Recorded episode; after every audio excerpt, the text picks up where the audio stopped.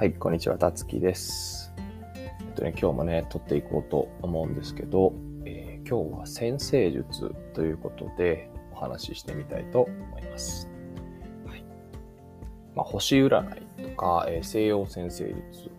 ですね。はい。皆さん、何座ですか？日本人比較的何座ですかと言われて自分の星座答えれる人が多いかなというふうに思いますし、答えられる人が増えてきてるのかなというふうに思います。はい。あの、目覚ましテレビとかね、朝で今日のランキングとかやってて、まだこう、身近なものだったりしたのかなというふうに思うんですけど、えー僕はちなみに双子座なんですけども、なんかあの好きなんですよね、こう、占いというものというか、うんと、そういうものを昔からこう、触れるようにしてますね。うん。で、なんかランキングが何々でラッキーカラーはとかいうのが楽しいんじゃなくて、あの、星を読むっていうことができるっていう世界観みたいなのが好きなんですね。うん。で、まあ、先生術って何かっていうのを、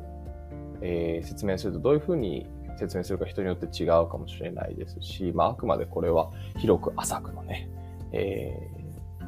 哲学的雑学みたいな感じで 聞いてもらったらいいんですけど、えっ、と、生まれた時に、えっ、と、空をですね、えー天体、空を、えっと12個のえっと部屋に分けて、で、10個のえー天体、えー地球から、まあ、太陽系に存在する、まあ、この冥王星も入ってるんですけど、冥王星までの10個の天体が、うんとどういうふうに配置されたかを見ます。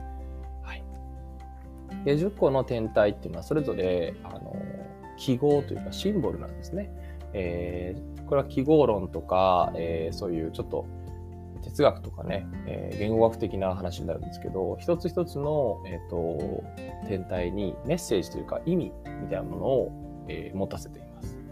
で、その10個の天体が、こう天体が、えっと、空間に、えーわかる、空間に作られた12個の部屋のどこにいるか。で、またこの12個の部屋にも意味があるとされてるんですね。はい。なので、えどんな、えーて言うんでしょうね。テーマですね。10個の天体はテーマを持ってるようなイメージなんですけど、どんなテーマがどんな分野で、えーこ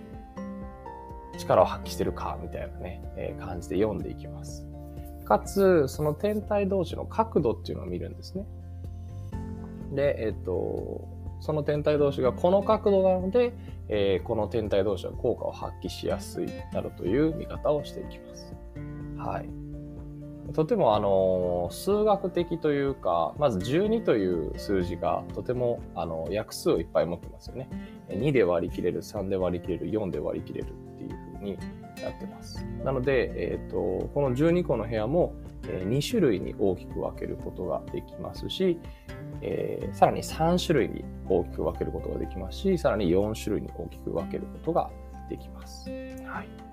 え2種類っていうのは男女ですね、えー男性的なエネルギーを持っている部屋と女性的なエネルギーを持っている部屋に分けますし、3つだと、えっ、と、これは季節っていうものの、えっ、と、考え方、季節がこう、物事、季節が例えば、えー春になっていくとき、物事が始まっていくとき、ね、春真っ盛り物事が定着して、えーずっと進んでいるとき、そして春が終わって夏になっていくとき、物事が変化を迎えようとしているときっていう風な分け方。これをまあ活動級、えー固定級、柔軟級。まあ、もしくは活動級、不動級、柔軟級って言ったりします。はい。そして、え4つで分けるときは、エレメントですね。えー順番でいくと、火からスタートして、土、大地ですね。えー地、そして、えーその次に来るのが風、そしてその次に来るのが水。はい。なので、今言ったえー2、3、4のリズムを、えーと繰り返すように12個の部屋っていうものは、えーと名前がついています。まあもちろん12個っていうのは、えっ、と、12星座のことなんですけども、はい。まあ、2個ずついくと、要は男女、男女、男女って分かれている。12個に、えー12個を2で割ることもできますし、活動級、不動級、固定級っていうので、えーずっと進んでいきますし、えー、火、地、風、水の順番で繰り返していきますね。そうすると、えー、12分の1っていうのは、それぞれ違った性質を帯びた部屋になるので、えー、そうやって、え部屋が分かれて、前からお羊座、お牛座、双子座みたいになってるってことですね。はい。まあ、僕は、あの、本当これ全部独学で あの、ただただ興味があって、え読んでただけなんですけども、はい。あの、すごい面白いですよね。あの石井ゆかりさんっていう方がいらっしゃって僕が大学に入ったのが2011年なんですけど、まあ、その頃から結構あの SNS で、えー、ずっと毎日毎日、えー、こう何座は何々みたいな。ただこう1位2位とかじゃなくてこうテーマですよね。今日はこんな日だよみたいなことをこう一言なんて言うんでしょう文章というか詩みたいにして、えー、毎日更新してくださってて今も LINE でね、えー、毎朝7時になると来るみたいなやつがあって、なんかね、それがね、すごい、こう、好きだったんですよね。あの、そういう一言も好きだし、石井さんが書く、何々座っていうのはこんな人っていうエッセイみたいなのもあるんですよね。うん。で、そういうのも含めて、こう、文章が好きで、で、こう、決められたものではなくて、やっぱ先ほど言ったように、あの、例えば双子座っていうものもシンボルですし、例えば3番目の部屋とか4番目の部屋っていうのも一つのシンボルなんですよね。だからそのシンボルをどう解釈するかっていう、えーと、考え方、うんまあ、これはあの星の、ね、神話とかも、えー、多少なり関係してますし、うん、あと西洋で生まれたものなんで、えーと、やっぱ数学的だなと思います。さっき言ったように12で割り切れるとかね。うん、でそういうものを分けて綺麗な角度60度だとすごいいいよとかそういうねすごく西洋が割り切れる数字を好む傾向があるので、なんかそういうのも反映されてるような気がしますし、でただ、あの、ただただ、なんて言うんでしょう、あの、ただの物語かっていうと、えっ、ー、と、人々がそれを信じ始めると、えっ、ー、と、